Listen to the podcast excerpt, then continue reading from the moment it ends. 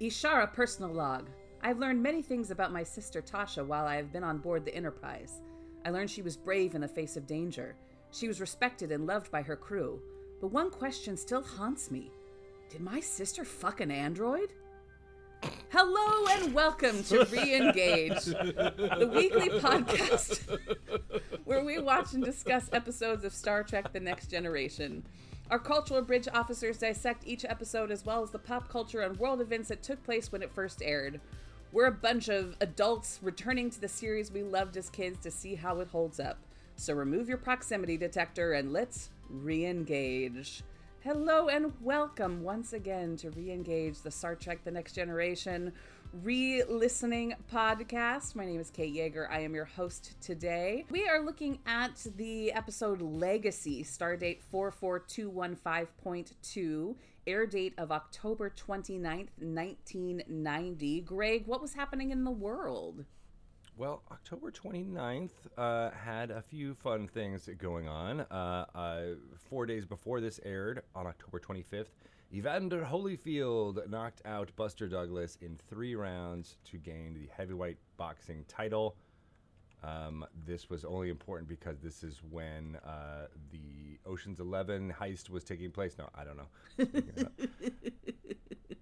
um, on October, also on October 25th, uh, the New York Daily News went on strike, and that lasted until March of 1991. It was a very long contentious battle uh, between the owners and uh, the workers there.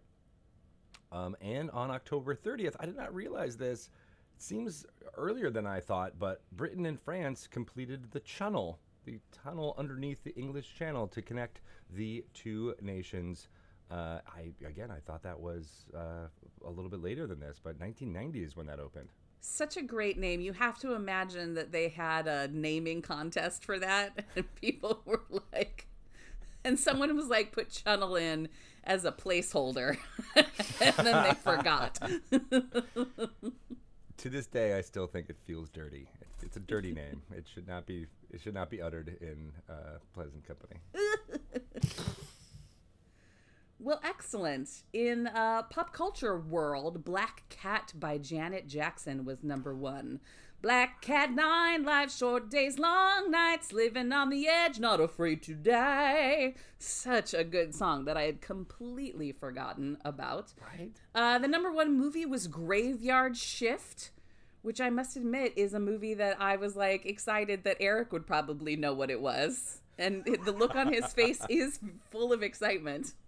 In the theater world, OK opened at Richard Rodgers Theater for 77 performances, which is a George and Ira Gershwin uh, show that includes the song Someone to Watch Over Me. So the show may not have lasted, but that song has certainly lasted through the decades.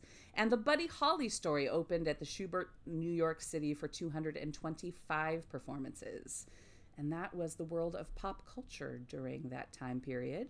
This episode was written by Joe Menosky, directed by Robert Scheerer. Uh, Jimmy, can you tell us a little bit of what's happening behind the scenes? I sure can, Kate. Thank you. Challenge accepted. uh, just a couple of things. This is episode number 80, which is of note because it's one more than the total number of episodes uh, TOS had uh, which was 79. So it was a pretty big deal. They had a little party afterwards.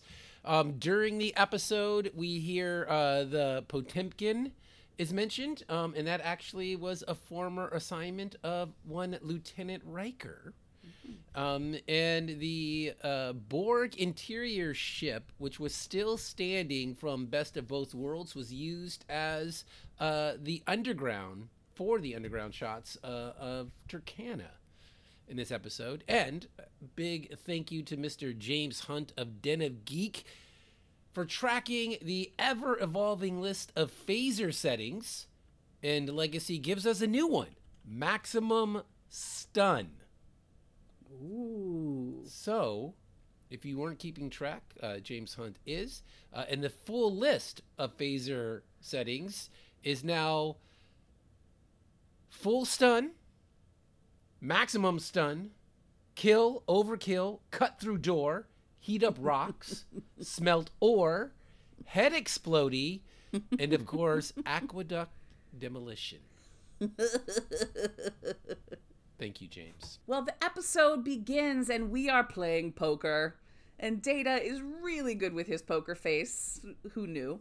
And Worf and Troi suspect a little bit of a conspiracy because the money is just going back and forth between Data and Riker.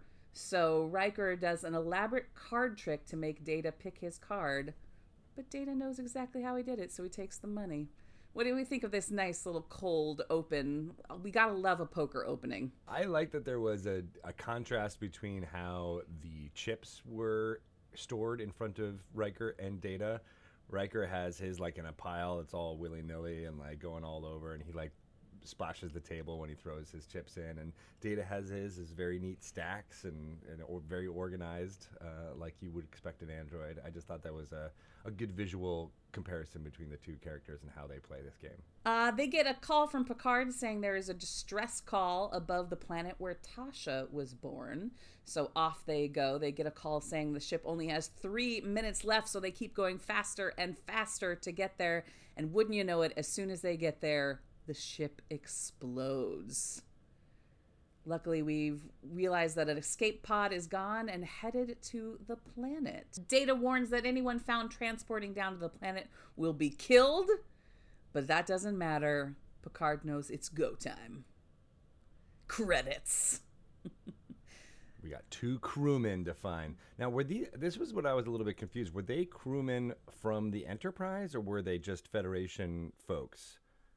I believe That- just Federation folks Yeah, was my understanding. they seem to be going like all out to try to save these dudes.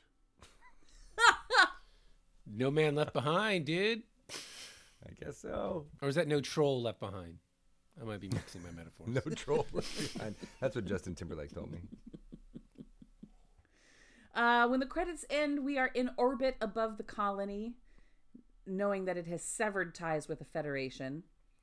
And the away team is getting ready to go down, and Worf thinks what I was thinking must we send Crusher down there? Feels like we have a dangerous situation to be sending our chief medical officer down to a planet that will shoot on sight. Uh, he talks about the rape gangs and the violence, but she is not having it. And right before they energize, they all take action poses. Jimmy, do you want to talk about this action pose? It is beautiful. I actually have. I took a picture of the screen and it is saved to my phone, so I can always refer back to it in moments of sorrow. um, and it's really Riker who who he uh, adjusts his body so his left his right foot is upstage so to the back of the transporter wall and his downstage leg the left one is propped a few uh, you know a little bit forward and then with his left arm he inexplicably just reaches it out palm flat as if he was told, you know, we're gonna like Photoshop in a cane or uh, a little laser gun for you to carry or something. But there's really no reason for him to be in the pose that he does end up in. But it is lovely, nonetheless. It seems like in every, like they don't do this when they're going into combat situations. Like they were beating onto the Borg ship, and they still are like standing, and then they get into position as soon Right. as they like are there. This is the first time we've ever seen them assume the position of like uh, uh, trying to cover each other or something like that before they even beam. And it doesn't look defensive. I mean, he might as well have been doing jazz hands. Because there was no indication in his posture that he was getting ready for a fight. Unless it was a rumble uh, in West Side Story, and then he would have been in the perfect He's about to start snapping. Gotta do it. On the planet, the away team sets off an alarm and they meet the coalition, who tells them that the rival group, the Alliance, has the crewmen. And they run away uh, with the coalition. And they're told by Hayne, who is the spokesperson, that they will help only if they can get weapons. And they explain And if I can jump in Yeah. right here, and talk a little about Hayne and Coalition Man 1 as played by Christopher Michael. Yes, you can. So we start with uh, the man leading the coalition forces in the hallways is Christopher Michael, who has worked forever. Um, he tons of credits, lots of cops, longtime working actor, Brooklyn Nine Nine as the desk sergeant Hank, Community, Fresh Off the Boat, Hart of Dixie Castle, Parenthood, Happy Endings, Grey's Anatomy, Franklin and Bash, Sons of Anarchy, iCarly, Seventh Heaven, probably his most famous role. He hit, did 45 episodes of that.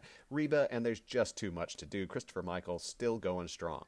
Then we go to Hayne, previously mentioned, played by Don Mirault, who was Zach in the original production of Chorus Line, a replacement, not not the original Zach. and he also did uh, Chicago with Bob Fosse on Broadway. He's done every dance medium from cruise ships to MTV. He's a choreographer and presenter for corporate events at this particular point, but you might know him from Miss Congeniality 2, Armed and Fabulous, uh, as well as genre stuff like Automan, which I had never heard of from 1982, which is where a computer generated superhero and his human creator fight crime in the city. I gotta check that out because Don plays Robin Hood in it somehow. Ah, Tons of other stuff, lots of. Uh, uh, soap operas, and we can move on until we get to another lovely guest star. Jimmy. This is our canon connection here. This guy with Bob Fosse somehow indirectly directly influenced uh, Jonathan Frakes' posture right before they beam down. I mean, there can be no That's other it. explanation. yeah.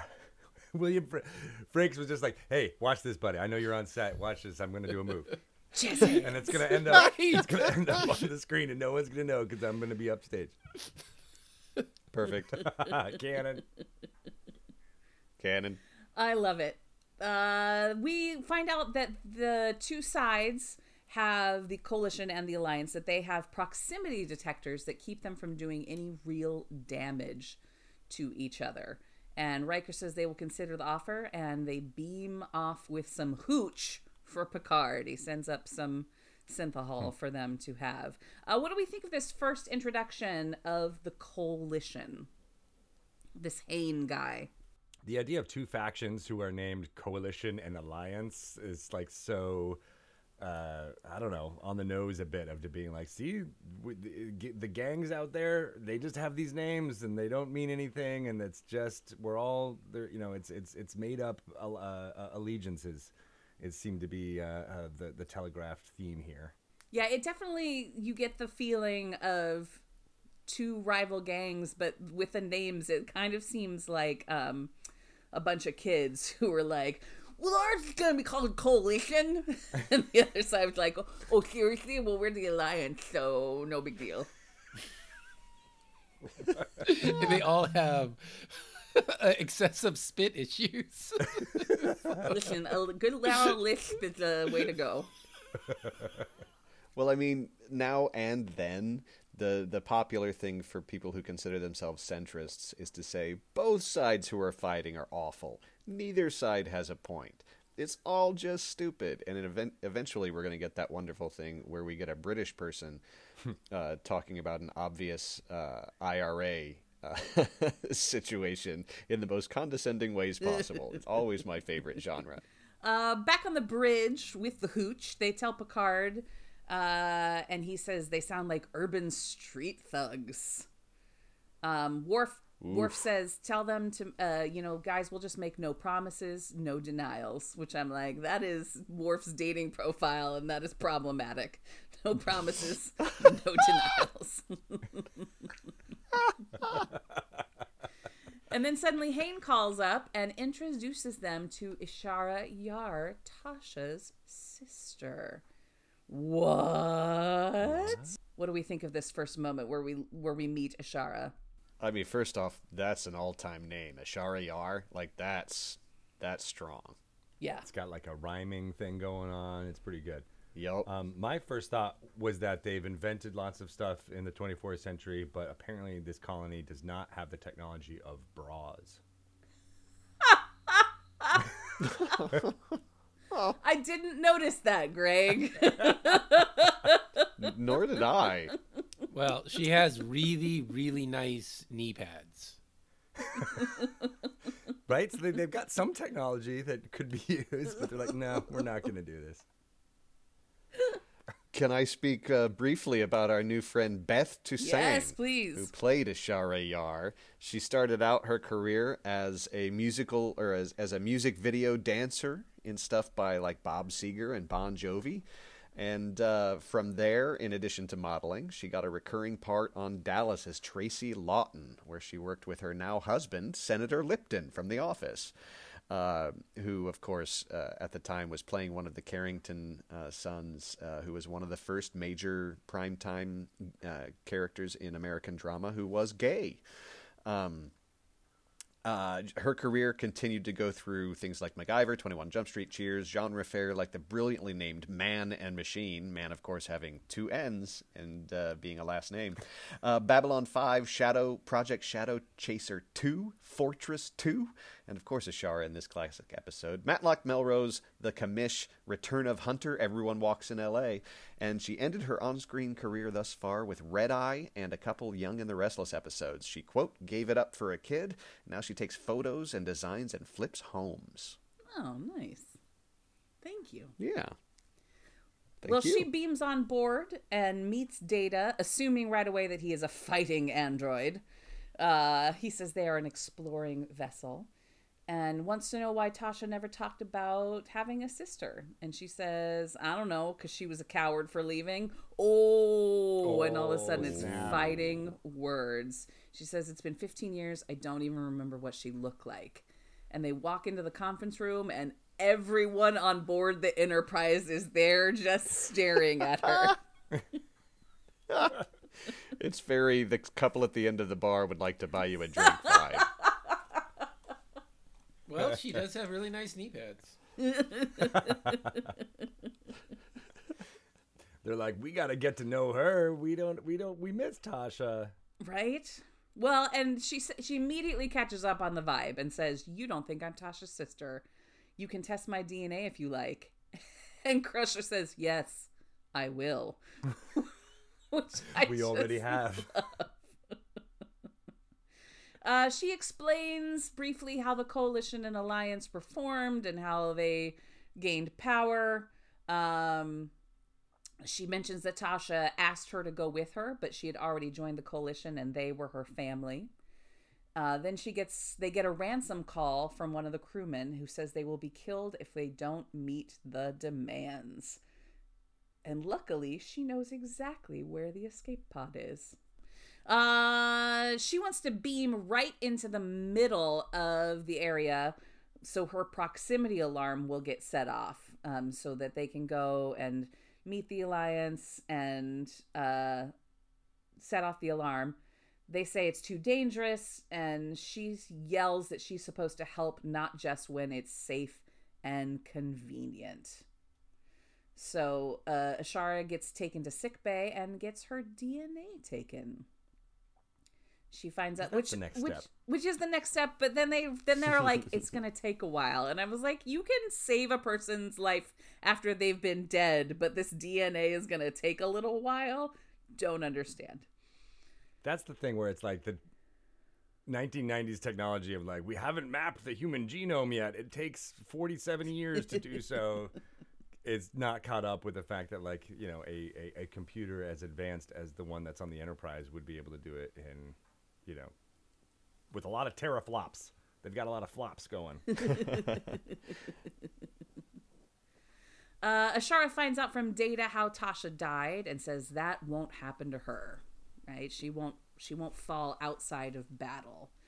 Riker comes and says Picard has approved their little rendezvous, and off they go. They beam her right into the middle of the action, and as promised, she sets off the alarm, and they come after her. Uh, she's on the run, and the away team is having trouble getting the machine that they are trying to uh, do things to. Such a technical term. I forget what they were trying to do to this machine. I just know Geordi can't get it to work. Things. Things and stuff, science stuff. Technobabble must occur. Technobabble. Uh, Ashara goes into a place where she can't be beamed out, so Riker goes out of uh, after her. Ashara gets shot, and Riker gets to her uh, and moves her like three feet away and is able to beam her aboard. Like she was just outside of transporter beam. And then he beams up holding her in his arms like some kind of badass. Right. What do we He think of going- this That's a much better pose than the other Much better earlier pose. transportation pose. much better pose? What do we think of this little trip down to the planet and Ashara being such a badass and This one certainly felt like a more like action heavy episode. Uh, you know, a lot of uh, stunt choreography, a lot more effects with the beaming and the shooting and the li- and the and the phaser lights and things like that. Um, and when Eric, you're going through all the guest star stuff that she has done, I think that might be why she was. Uh, she you know one of the reasons why she got this job was that it was like. She's done the MacGyvers, she's done the Airwolves, she's done the ones that are like, you know, a little bit more like that. And I could tell that this was the flavor they were going for. Pop might might be because they had a lot of thinky, you know, family episodes in the beginning of this uh, season, and they're like, "We need some action. Let's get something to happen." That makes sense. how are we feeling about Ashara at this point? Because if you don't remember the episode really well, for me, I was like, oh, do we trust her? And she goes down and she's such a badass, right? That I'm like, oh, maybe we should trust her. Yeah, I couldn't remember what the twist was. maybe the one character we have that's supposed to be able to sense these things and who always interjects her feelings when it's perfectly obvious to everybody what's going on maybe this one time when it's not obvious to anybody she could step up improve that she's worthy of being on the enterprise I don't have a good feeling that that's going to pan out in this episode. Your, your, your, your empathetic uh, feeling is, is not not with us on this one. I'm partially Yeah. clairvoyant. Uh, I'm getting some signals that At the least useful times. I feel like they certainly played up the trope of like, well, if they're doing something actiony, uh, that's a little bit self-sacrificey, that means they're they're great. Everything's good about them. They're doing fine. You know, I, I feel like we as audience members are on board with her after this, perhaps uh, in that same vein of like, oh, okay, she's she's being she's being heroic, so therefore she's trustworthy uh, in this situation. Yeah.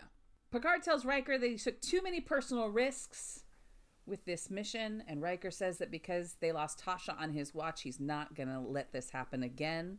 They get the news that she really is Tasha's sister, and Picard tells Ricard. Picard tells Riker. Picard. Picard tells Riker. Canon. That's definitely what the rest of the bridge crew call Riker to his face when they're fucking with him. Okay, Ricard. It's their Kiss it's ass. their couple name. Uh, Yeah. Picard tells Riker, "Do better, but also good job." Uh, Yeah. I love it when he dresses down, but then dresses up a little bit right at the end. It's his move. That's Picard's move. He really does do like I'm a little bit angry at you, and everyone's like, "Oh, you're not usually like this, Captain." And then you get a little a little bit of kudos at the end. but Right. Everybody always smiles before they go out the door. I feel like they've used that like at least three times with three different characters. I believe that to be true. First you smack him in the face, and then you smack him on the butt. Yeah. Get out there, Tiger. Yeah. In sick bay, Picard comes in to thank Ashara, who says she doesn't run away like some people, like Tasha did.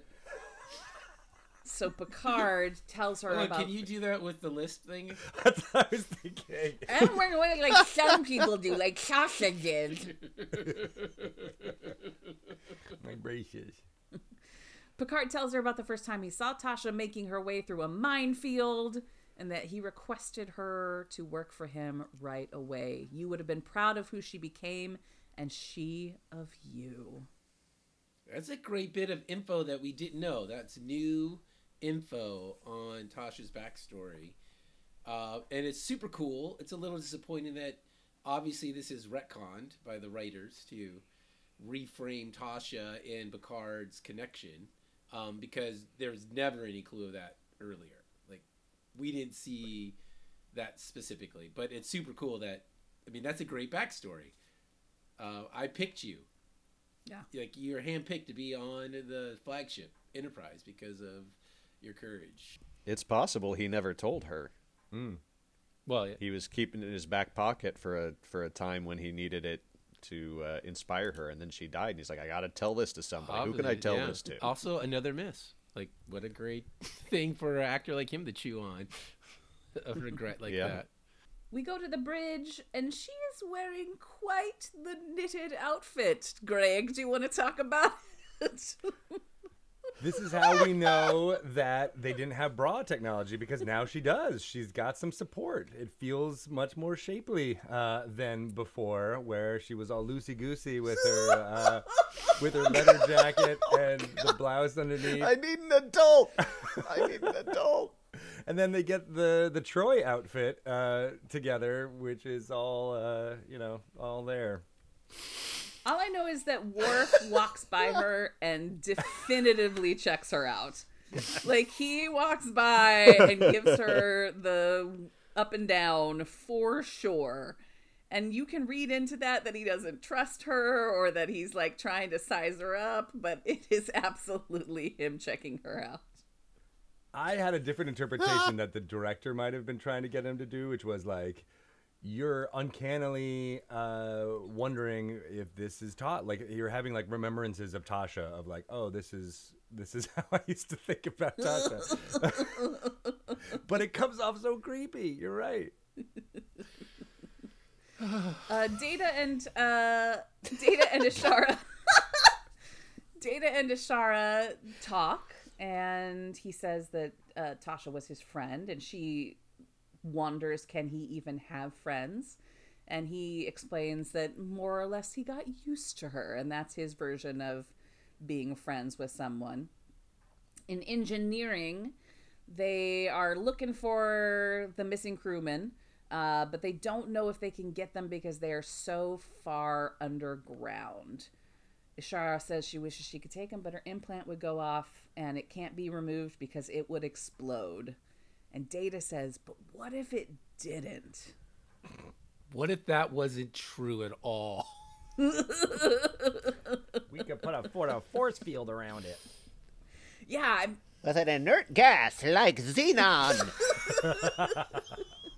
Why xenon? Like, why was that the gas that was chosen? Like, not oxygen, not hydrogen, not actual air that we breathe, but xenon.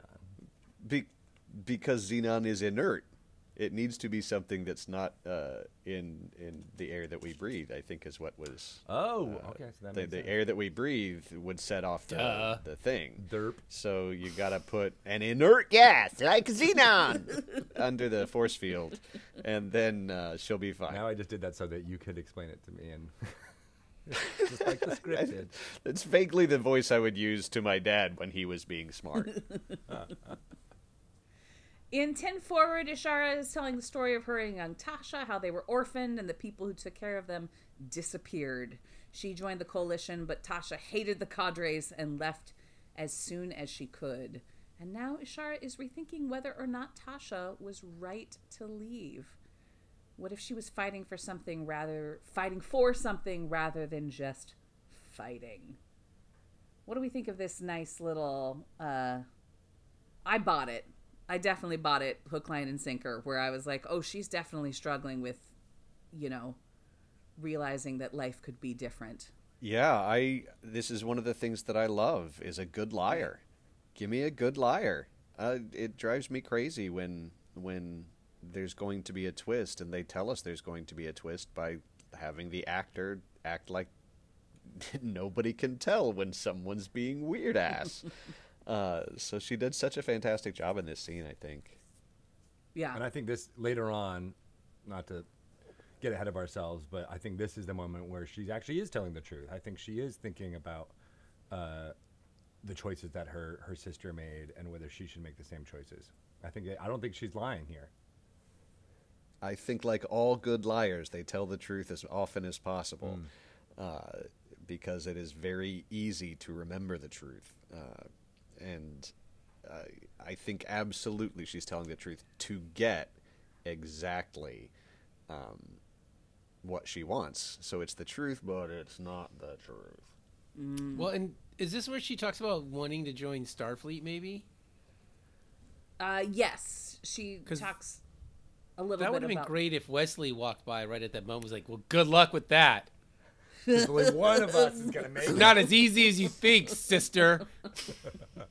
I've had to take a test like three times. In the ready room, Data says that Ishara wants the implant gone and she wants to leave the colony and go to Starfleet. Troi is worried.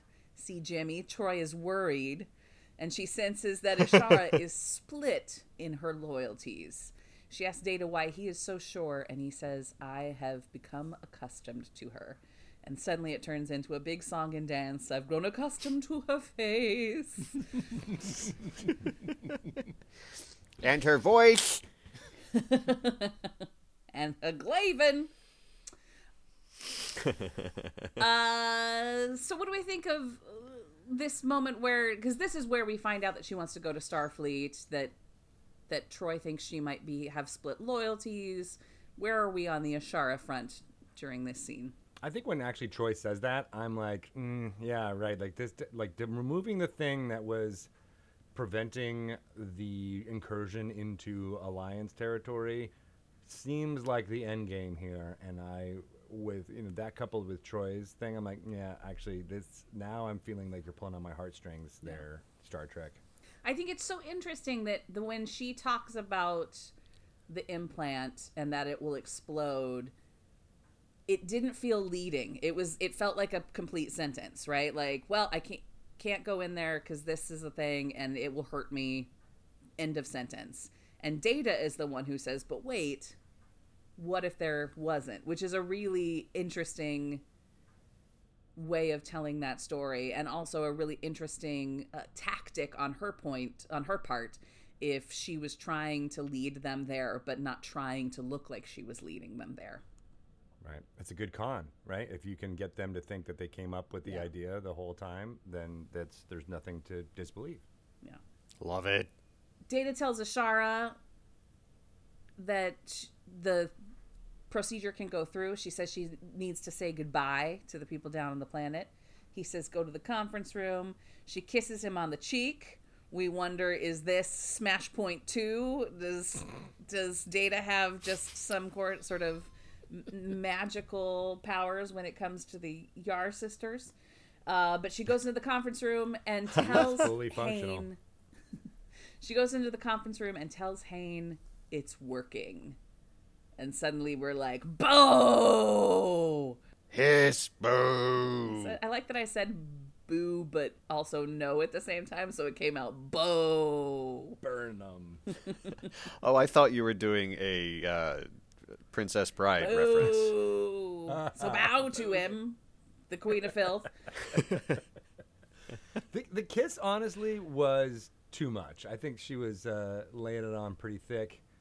We all we I, I imagine that like okay these are tactics that she's used before uh, in trying to get her way. Uh, you know, and I, I think it's a little you know for me as the audience member I was like I don't think this is gonna work on an Android. Like you, all the stuff that you've tried to to uh, uh, w- um, use in the conversation and, and how she uh, expresses to him is probably a better choice than the intimacy of this kiss on the cheek. I don't know. What, what did you think?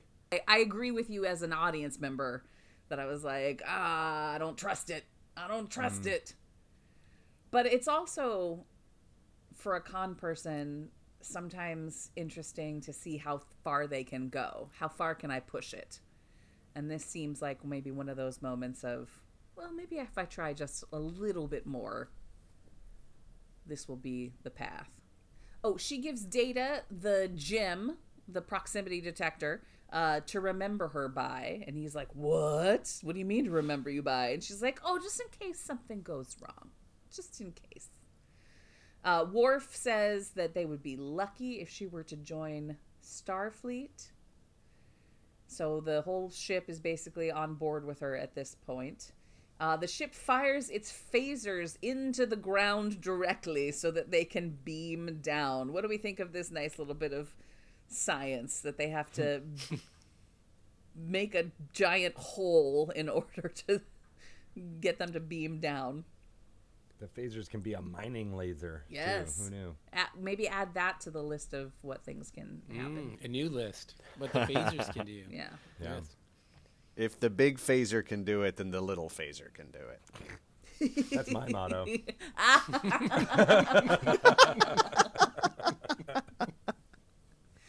Uh, the away team beams underground, and Shara leads the way. Worf is concerned that they are being reckless, and she says they have nothing to worry about.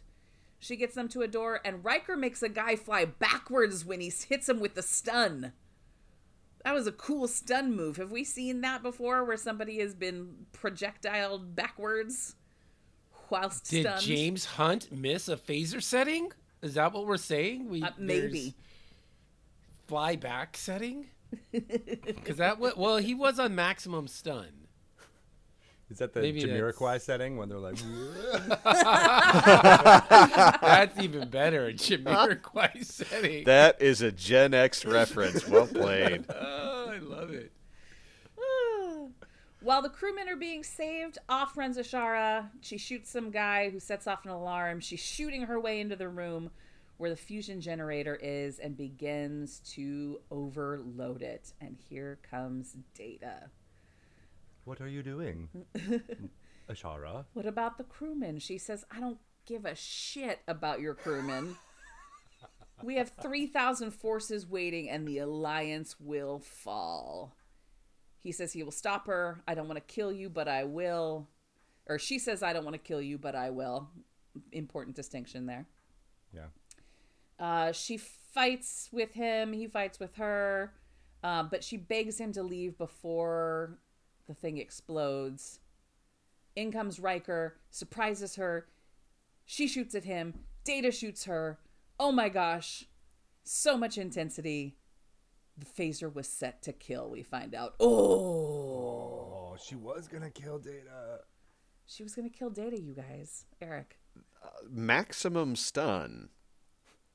Like, you could see the stun through her back. Did you guys notice that? When she got hit in the front, there was a big red circle in her back as well. And I'm like, what the shit does that do to your insides? on on good old maximum stun. I don't want it to ever happen to me, okay? Can we make that deal? Yes. Yes. Thank you. It's like getting tased like three times. No, I don't want it. Don't phase me, bro. want- oh man. Face me, bro. Sorry. That was the most amazing quote. Uh, on the ship, she comes and does the perp walk back onto the bridge. I don't know why they perp walk her onto the bridge, but they do. Hayne calls and says he wants her back. Riker says, You are in no position to ask for this. And then Picard is like, Yeah, beam her down. No consequences What? on the Enterprise. What is up with that? Legit. Was this also the scene where Riker tries to like take over the negotiations and Picard's like, "Hey, hey, hey, this is my job. Like, what do you stop stop mouthing off, Riker?" yeah, he started to go off on Yeah. Haynes. This is the You mean second. Ricard? Ricard. they had a little tiff. This is the second episode where Picard has just let somebody off scot free who came on board and did tried to do damage to a crew member. Uh, and he's like, eh, bygones be bygones. Well, he also let the guys free who were trying to eat each other in the first season, so like that all makes sense to me. It tracks. Yeah, what what is his reasoning here for this? What what do you why does Picard do it? I couldn't really tell from It- it- the context. He thought that, that it was a worse punishment for her to go back to that planet than to face the consequences in the Federation. It's gonna be terrible down there with your proximities and all that stuff. Do we think Uh, it has yeah, something it's- to do with her being a Yar? Hmm. I think so. My, she was Yar. She was very yarish. Um, I think there's also like a, a weird uh, um, I, I don't want to say American vision here, but like the idea that like we've influenced her. She's changed by her time here on Starfleet. So if we send her back, our influence will magically make this colony a more egalitarian place. Fart noise. Did you get did you get that sense of it though? Like I, I, I it's not really Yeah. there, but it does feel like a little bit like she he's trying to be like this is this is the magnanimous thing to do in his British accent. Well, she walks and talks with Data and sort of apologizes for hurting him, and he says, I can't be hurt in that way. Ooh. She says talking to him was the closest to friendship she's ever had, if that means anything to you. And he says, Energize. Oh, that's the baddest ass timing thing. It's Right? wonderful. Takes that little breath and tiny pause. Oh, So good. it does not mean anything. This was also shades of the uh, of um, when he was kept as a collection, as a, you know, on uh, um, I'm forgetting the name of that episode, but right where he's a little bit like, yeah, I can't actually have revenge, thoughts of revenge. Sorry. yeah, the Saul Rubinek. Yeah. Well, Data goes to see Riker and says he is dwelling on Ishara even though she has been gone for days. Riker says in all trust there is the possibility of betrayal. Data says then it's better not to trust. And that end of se- end of scene. No, just kidding. Uh, Riker says that's where friendship comes in. Data says perhaps it's better that he can't feel those feelings, and then goes out in the hall and looks at the gym, and it's beautiful because it's uh, we lay on all sorts of meaning on that look of processing, right? Like what he's really doing is looking at that gym and sort of all of his cylinders are fi- are firing as he's processing what that means to him. But we add so much layers of meaning to what that look means. And I think it's great that when he says, you know, perhaps it's better that I don't feel these feelings, Riker's response isn't like, no, I mean, but it's like, perhaps it is. And I think that's a terrific, honest response from a human. It, it, it, I like how I mean it's pretty ham-handed how this the themes in that uh, cold open during the poker game are kind of circled back to here with this scene, but I like that it is about their their friendship to in a certain extent, Data and Riker's, and like you know the game of poker is whether or not you can trust your friend in a low stakes situation like poker, right? Like, and I, and I, I liked that that is called back, and it's not necessarily the like oh moral here it is. It's just like yeah, no, this is this is part of the human condition, and that that's what this episode was exploring. Well, just the fact that Data saw the trick in the card trick, but he couldn't see the trick in Ishara, um, because it's a different kind of experience. You know, it's not something you can see Yeah, because it's a good liar. Yeah, it was great.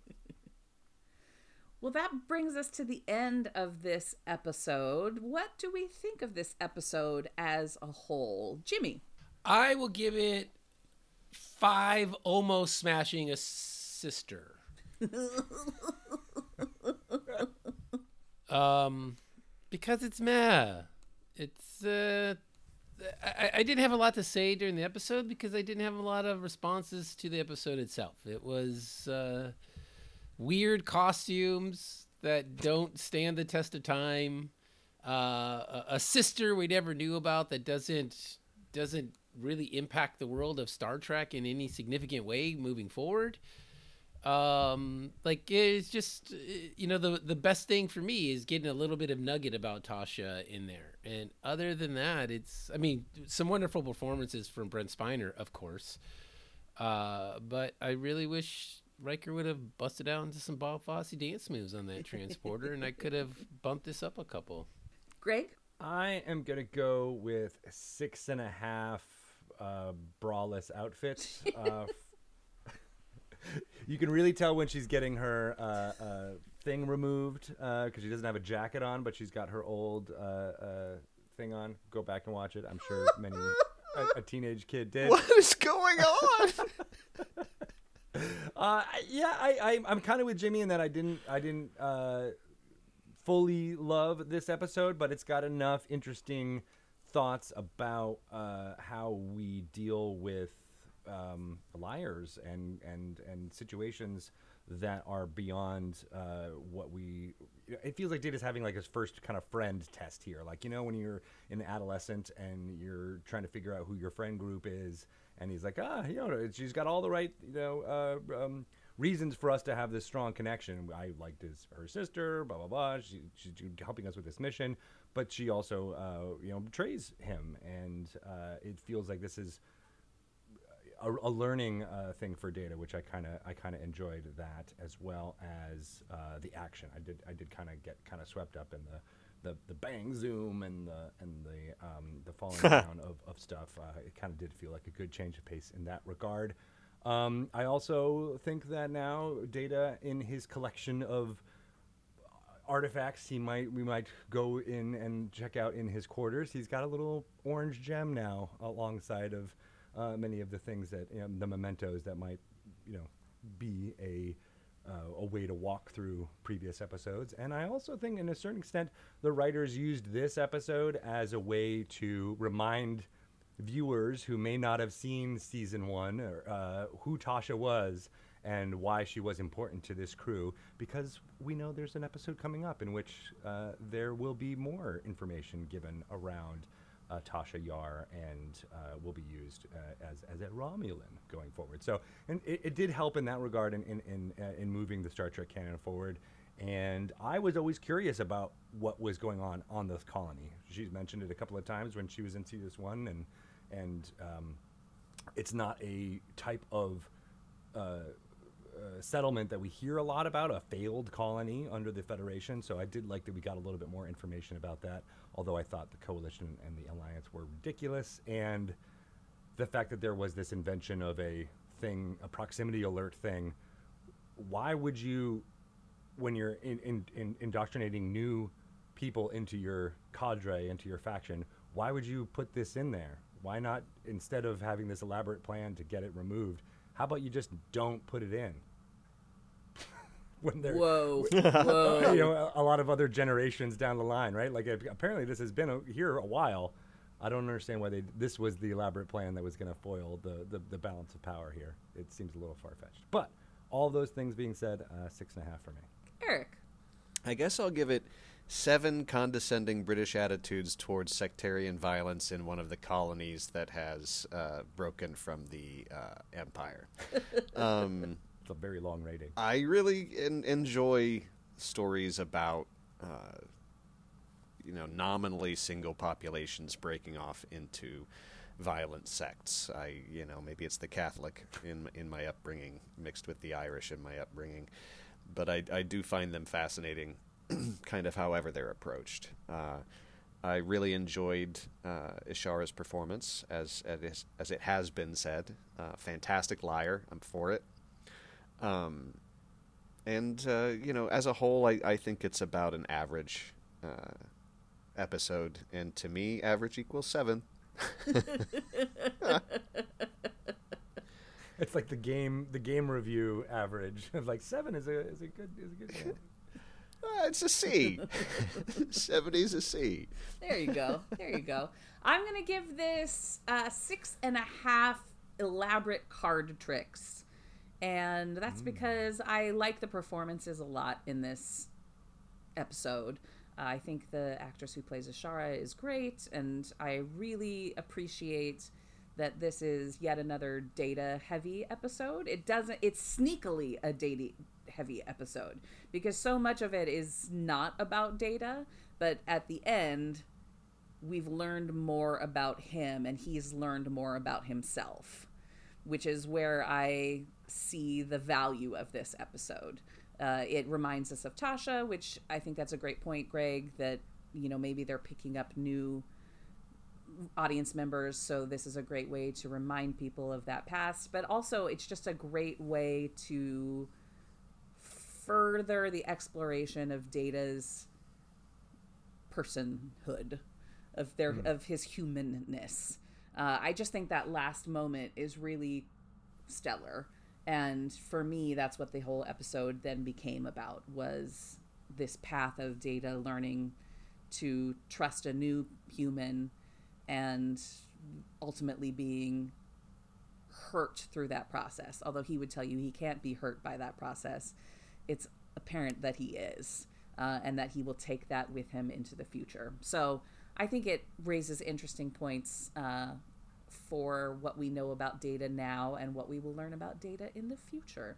So I think it's worthwhile in that. And I had a very large coffee before we got together here, so I am embarrassed to tell you how wet my pants are. Well, well, Greg can tell you what kind of undergarment that will fix all that. It depends.